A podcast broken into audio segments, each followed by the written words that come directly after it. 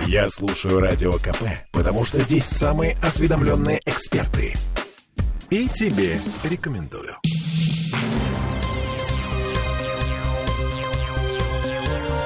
Темы дня. Король умер. Да здравствует король, как бы пафосно это не звучало. Это мы про опрашку. На прошлой неделе компания «Апраксин двор», сдавшая в аренду 20 тысяч квадратных метров на опрашке, объявила о своей ликвидации. И вот вопрос, а что там происходит сейчас? Это мы вернулись в петербургскую студию радио «Комсомольская правда». Я Олеся Крупанин. Я Дмитрий Делинский. Для начала стоит напомнить, что опрашка — это 14 гектаров земли в центре города, 57 зданий. И уже не первый десяток лет власти Петербурга пытаются навести там порядок. Первый проект реконструкции появился еще в 2008-м. Компания «Главстрой» Дерипаски собиралась вложить туда 40 миллиардов рублей, еще до кризисных рублей. А, успели даже тогда построить гражданский рынок на Руставеле, чтобы перевести туда торговцев. Но что-то пошло не так.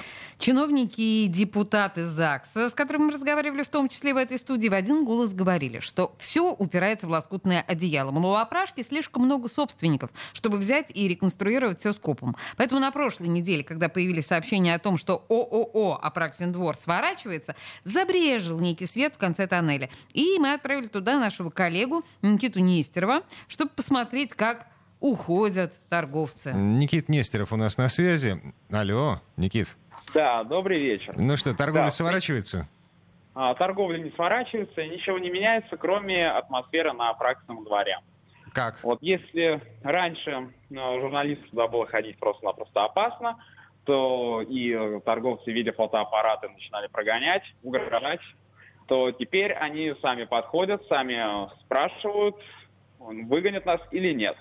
Но, принципе, они сами-то и не верят в то, что их выгонят. Говорят, что торговля продолжится. Ведь речь идет, вы правильно сказали, что опрашка это лоскутное одеяло, всего о 20 тысячах квадратов павильона. Поэтому чуть больше одной десятки всего рынка.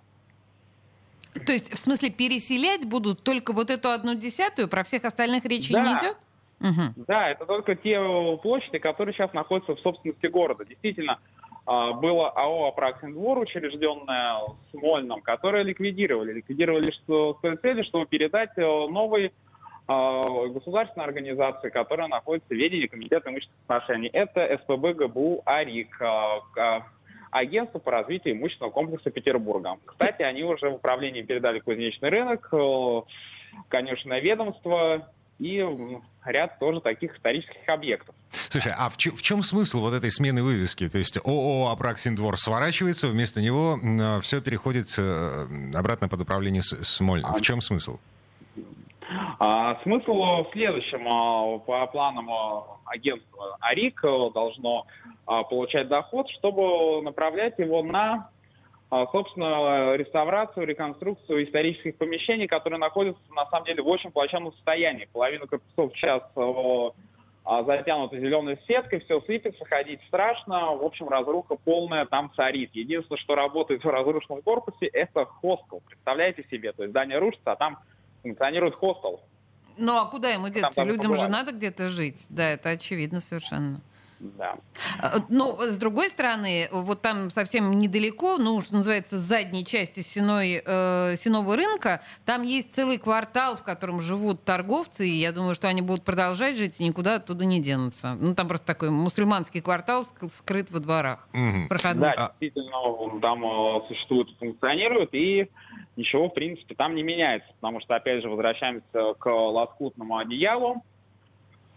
Вот, собственников много, но все они, кстати, тоже, многие из них э, ждут от города поддержки. Мне удалось поговорить э, с некоторыми предпринимателями, арендаторами, и они, в принципе, сами э, говорят, когда к нам придут э, кто-нибудь из чиновников и наведет здесь порядок, потому что рынок зарабатывает огромные деньги, а дыры в асфальте так и остались, корпуса так и продолжают рушиться, и ничего не меняется последние лет так 20-30, это точно. Мгм. Слушай, но если то, там наведут порядок, ну вот, а мы же понимаем, чем торгуют на Апраксином рынке. А вот это то, чем там торгуют, э, брендовые кроссовки за 800 рублей, это э, не входит в понятие порядок, ну, как мне представляется. То есть э, всех торговцев леваком оттуда выгонят. Дмитрий, вот этим леваком торгуют 90% торговых точек в Петербурге и на окраинах, и в центре города. О чем ты говоришь? Вот это брендовая одежда за 800 рублей.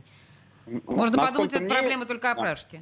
Да, извини. Да, насколько, насколько мне, да, насколько мне известно, в принципе, даже ГБУ АРИК э, рассматривает сейчас возможность э, заключить договоры с э, теми же арендаторами. То есть они должны покинуть корпуса только на то время, когда владят все бюрократические формальности, собственно. То есть речь идет только об этом. Речь не идет о том, что всех выгоняют и ничего не изменится. Но также задача ГБУ новой организации входит в поиск инвестора, который за свои деньги будет делать там ремонт.